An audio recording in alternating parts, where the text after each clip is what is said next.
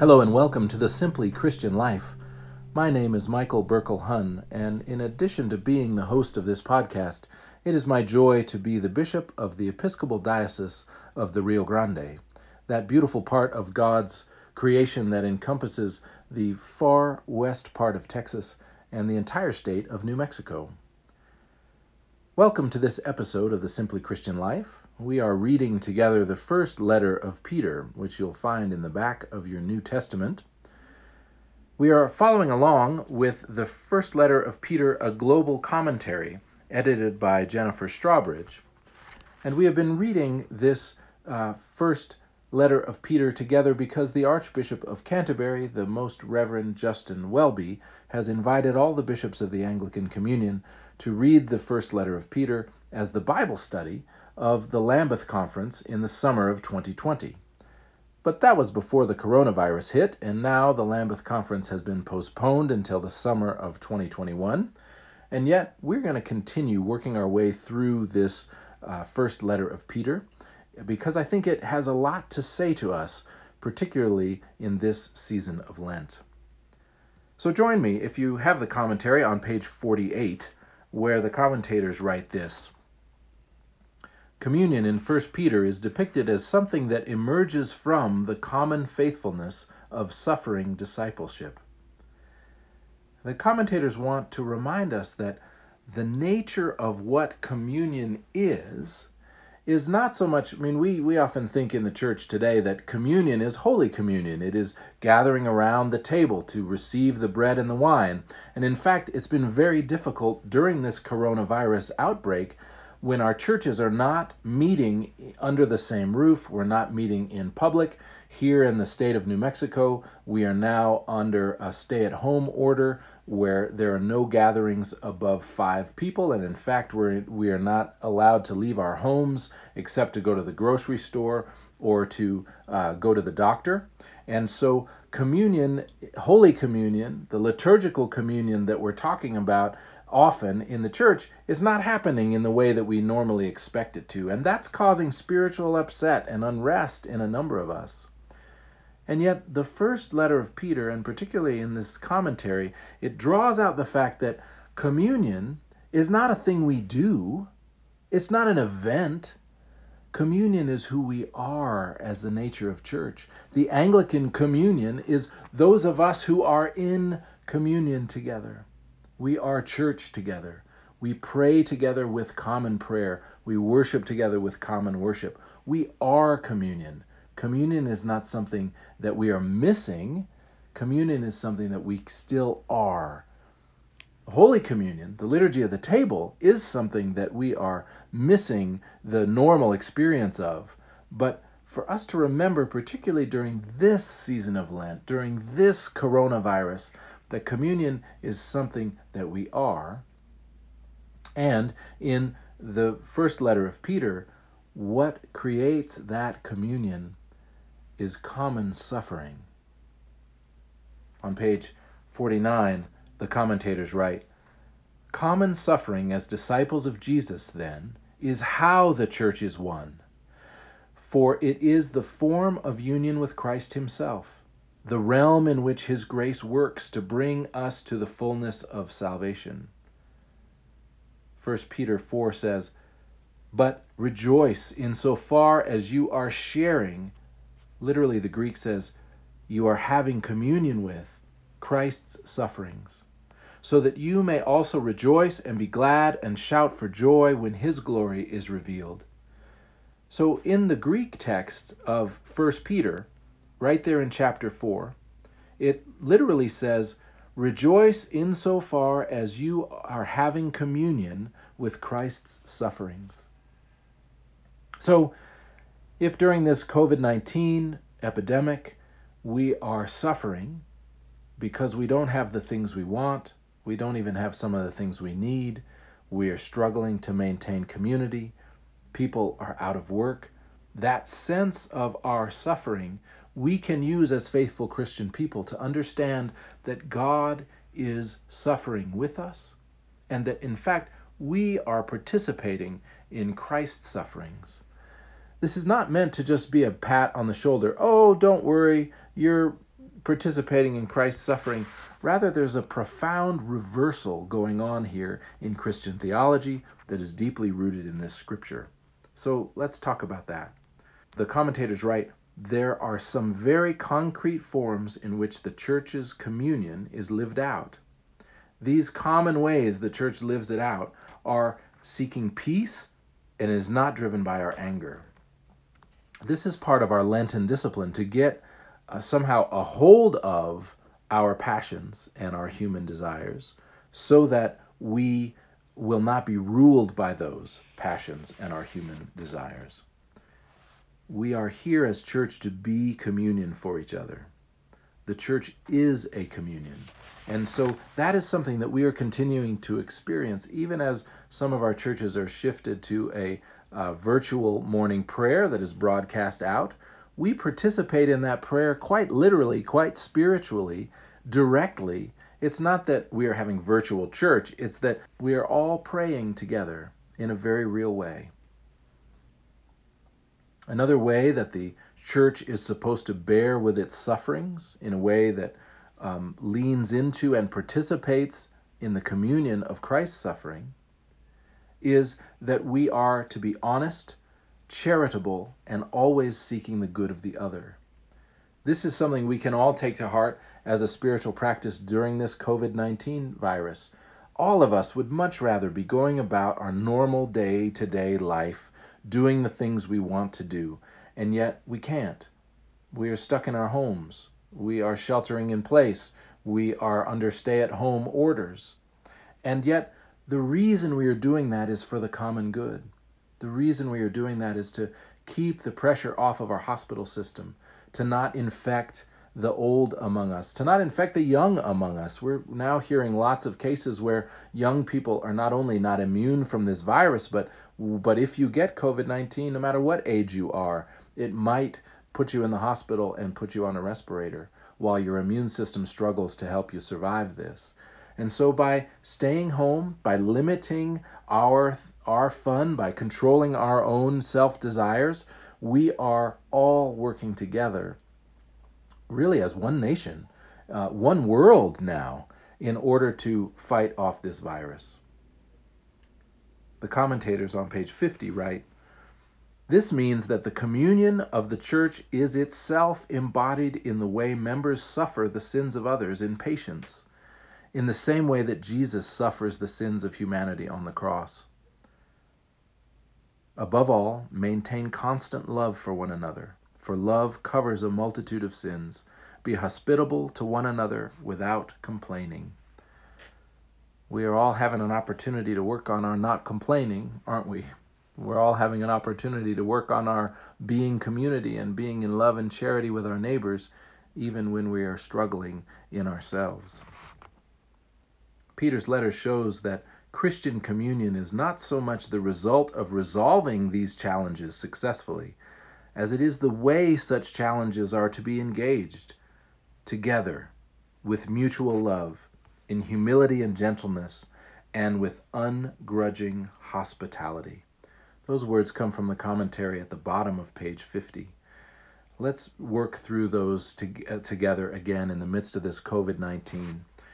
Christian communion is not so much the result of resolving the challenges, eliminating the suffering, but rather Christian community, the communion of saints, happens as we engage the sufferings of this world together with mutual love, in humility and gentleness, and with ungrudging hospitality.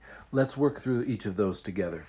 In this covid nineteen thing, we are engaging this challenge. We are bearing this suffering in communion in Christ, and we're doing it together. We are bound together with people all over the world who are suffering and anxious and worried about this covid nineteen situation. We are gathering in prayer with people all around the world who are praying for the first responders, the doctors, the nurses, the technicians, those in factories that are building ventilators right now, those who are trying to figure out supply chains, those in public health departments in every state in this country and in every part of the Anglican Communion that are trying to figure out the safest way to keep humanity safe from this virus. The doctors and researchers who are doing their best to come up with a vaccine with a vaccine to come up with better testing, those who administer those tests, and each of us who are staying at home and reducing our exposure to other people in order to reduce the spread of the virus, all of us, we are suffering in this together. And Jesus Christ joins with us in that suffering. This is the meaning of Christ going to the cross and bearing that suffering. We are to bear our suffering together and with mutual love. Here is where love casts out fear. Instead of being ruled by terror and fear and worry and anxiety, what is going to happen to me? Rather, let our Christian hearts go out to those around us, to our neighbors, and let us care for them. Reach out and call people that you know who might be lonely. Reach out and offer to help make sure that your neighbors, whether they go to your church at not, or not, reach out and help make sure your neighbors have the groceries they need. Offer to help pick up their prescriptions in order to help protect and keep them safe. We do this out of mutual love for one another. And when we feel frustrated, when we feel annoyed, when we feel like we want to have the thing that we can't have, let us, out of mutual love, remind ourselves that we are fasting, we are letting go of, we are forbearing so that others can have what they need.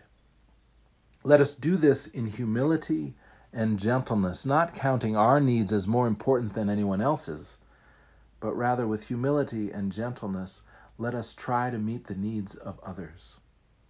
And that means meeting our own needs as well.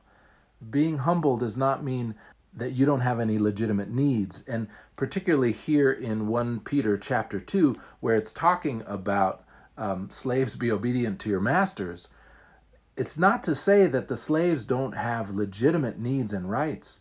Rather, what the tone of this letter is about is the, the tone of this letter is about making sure that all people's needs are met. We are to do and bear this suffering with Christ with ungrudging hospitality. That ungrudging hospitality is what we're engaging in when we don't buy all the toilet paper, when we limit our intake of goods and services right now in order to make sure that everyone has what they need. By not leaving my house and putting other people at risk, I am actually offering ungrudging hospitality to those who really have need of it. And so this is a, a Christian Lenten practice that we are engaging in together. And it is how we are a communion of faith. Jesus Christ suffered on the cross and joined into all the suffering of humanity through all of the ages. Jesus Christ is suffering here with us right now. Jesus Christ is at the bedside of all those who are sick and suffering. Jesus Christ is whispering words of encouragement and strength to those who are responding on the front lines and even to those of us who are lonely and afraid at home. Jesus Christ is here, and as we suffer together, as we suffer with mutual love for one another, as we suffer with humility and gentleness and ungrudging hospitality, we are the communion of saints. The letter of First Peter chapter two also includes instructions that Christian people are to be subject to all human institutions. Specifically mentioned are emperors and governors sent by the emperor. I think we're all struggling with our obedience to the government set uh, over us right now. Um, in, in fact, as Uh, states and cities are shutting down and we are all being told to shelter in place or, or stay at home, I think all of us feel like our freedoms are being encroached upon. And yet, here in Second Peter, the author is writing to people who are enslaved, people who are oppressed, people whose governments are not having their best health interests in mind, but are rather um, oppressing them, enslaving them, supporting a, a system of slavery and unjust distribution of goods, not for the well-being of the people involved, but to preserve the power of those in power. And because humanity continues to be a broken and fallen thing, we can see the signs and the temptations of that even for us right now during the COVID nineteen thing. There are folks who may be looking to make a profit off of this situation or to improve their political uh, stance instead of uh, serving one another. And that service, that joining in the human suffering, is what we are called to do as Christians. The letter of Second Peter recognizes a difference, a dissonance, a uh, reversal in terms of what the world puts in place in terms of power structures and what the gospel and where God is in the midst of that. This is from page fifty-three in the commentary. The force of the verb, submit, might range from a strong sense of submit to authorities or to a weaker sense of accept or even tolerate those human authorities. And then it says this, the logic so far suggests that the value of such acceptance of those authorities is not because of any core value in those human authority structures, but because such an acceptance will give pause to those who are slandering God's people and accusing them of evil doing. So remember, this was a letter, First Peter was a letter that is written to people who are enslaved, who don't have the power to rise up and overthrow an unjust system of government. And these are people that are being maligned, they're being t- thought of as dirty, rotten people who don't do the right thing. And so Peter is saying, show people your goodness by being obedient, not because the emperor deserves that obedience, not because God is upholding the right of the emperor to subdue people, but rather by showing people the goodness of our hearts, the character of who we are as Christian people. By showing people that character, it will cause people who are in this world just for their own gain or for their own power to come up short, because they will have encountered the nature of the power of God in Jesus Christ by encountering us, the followers of Jesus. So over on page fifty-four, it says, uh, Peter's community would have understood that human authorities do not have ultimate claims upon them, especially when those human authorities become agents of injustice. Since the Christian person's allegiance is ultimately to Jesus Christ. Nonetheless, because in the best of cases, governing authorities could be agents of God's justice and serve the healthy order of society, Christians are urged to submit to their governors, not as a matter of compulsion or fatalism, but, quote, for the Lord's sake, unquote. It is worth pondering the possibility that First Peter may be offering a deliberately ambiguous argument in chapter two, verses thirteen and fourteen. We could read these verses as arguing that accepting the authority of the emperor and his governors is part of God's order, that God has sent those people. Or we could read these verses as arguing that accepting the authority of the emperor and his governors is merely part of the dominant human order that the emperor has sent. The difference in how we interpret these two things, of course, is very significant. It may be that these letters were written knowing that they might be intercepted by the Roman authorities, and thus there's a deliberate double meaning going on here. The authority might open this up and go, hey, this is a great letter. It's telling all the slaves to obey their masters. And yet what the slaves would really hear, because they're followers of Jesus Christ, is a reminder that their obedience is only to Jesus Christ, not to the emperor. And that the only reason they're obeying the emperor is in order to prove to the emperor the goodness of what it means to live as a follower of Jesus Christ. So there's a double meaning here, just like there's a double meaning with the suffering. The suffering of this world, the suffering that this world metes out, the suffering that we all participate in, is also the suffering that Jesus Christ took on himself on the cross. And what did Christ do with that? He led us through the suffering, through the tomb, to the resurrection. And so even while we are suffering, we are also beginning to participate in the glory that is Jesus Christ risen from the dead.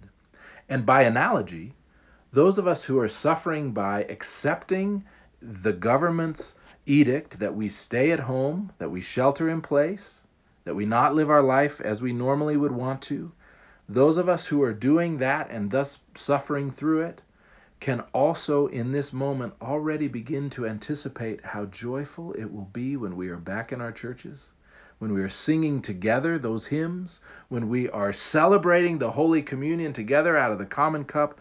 Those days will come. Why?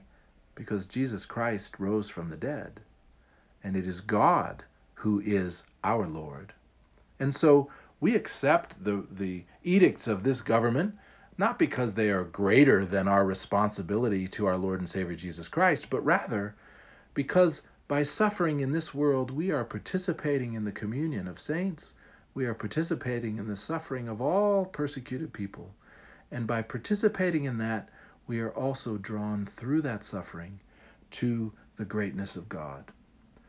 Now, I don't want to minimize the very true reality that we have got to isolate ourselves, and there are people that are on the front lines of this, the doctors and the nurses who are putting on their surgical masks every day and not take them off for their whole shift at work because they're in constant danger of protracting that illness. And and those folks need our prayers, they also need our support, and they need us not to use up the supplies that they need so that they can do their jobs and help our whole society move through. So there's a very practical sense here, and I really want to be, I want you to hear me clearly. I believe that our government in this instance, by telling us to, to stay at home, by working to preserve the healthcare resources to get them to those most in need, this is a government that is working on behalf of American citizens. This is not a government that we should resist because it's somehow unjust or restricting our freedoms. Not at all.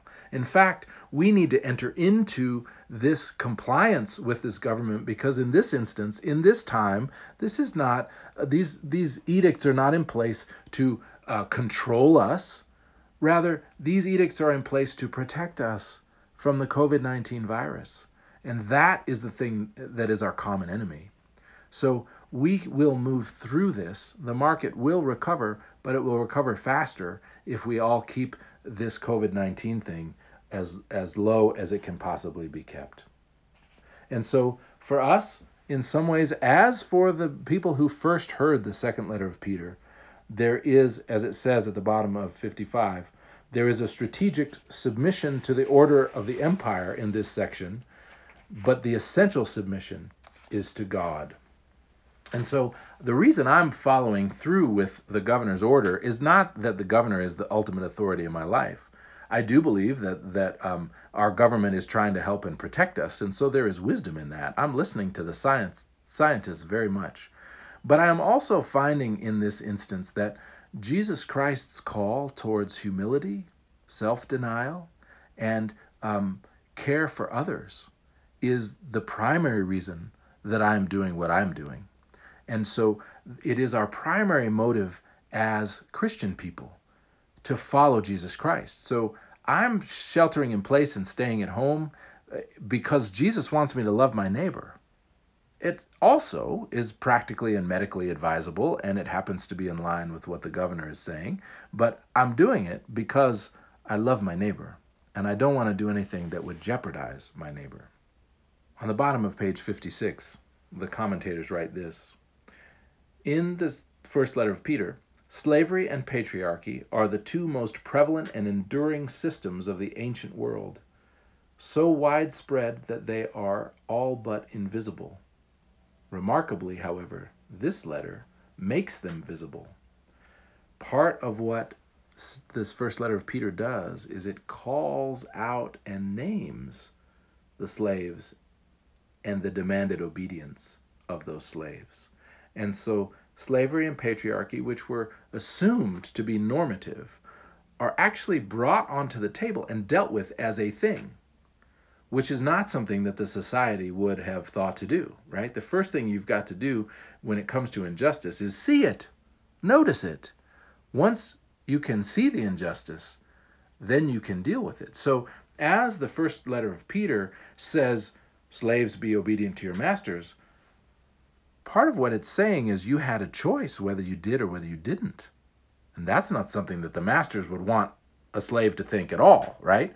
And yet part of what is being said in First Peter is, I know and you know that that master is not really your master, because I know and you know that Jesus Christ is really our master, and that in Jesus Christ we are all free.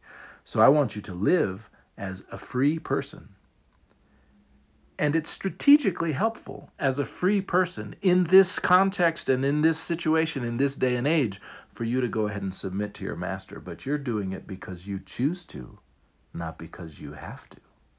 And that is subversive of the whole patriarchal system that uh, the, the slaves and the women in the time of Second Peter were living under. And so while our context is completely different, and the, the suffering that we're dealing with right now is a totally different thing from what happened in the, in the past, some of those dynamic threads are still there, right? We are still in relationship with governments, and those governments are not the ultimate authorities on our lives. In fact, sometimes we may be called to resist an unjust government order, right? But in this instance, when the order is given out of the goodness and for the health and preservation of human life, it is the right thing to do for us to listen to that government. But if we do it just because the governor said so, that's not a powerful reason, and we might do it grudgingly and with disrespect and anger in our hearts. We might try to find ways to work around the governor's edicts, right? That doesn't really apply to me because of this or because of that. Instead, what we're all being asked to do, because of our communion with Jesus Christ and because of our participation in his suffering and because of Christ's participation in our suffering, we're being called to do what we are doing out of the goodness and love and humility and hospitality which Jesus Christ asks of us. And when I do those things out of goodness and loving kindness and hospitality and humility, I feel a sense of joy. I do not feel a sense of fear. I do not feel that I am being ordered around. I feel that I am being given the opportunity to love and care for my neighbor.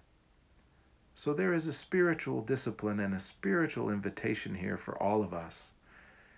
And I want you to know that my daily prayers, which are increasing these days, my daily prayers are for all of you, all of you listening to this podcast, that you might know the love of God and feel the strength of God's power in your life, that God's power in, and authority in your life will give you the confidence to know that you can choose to make the right decisions here for the welfare and peace of the world.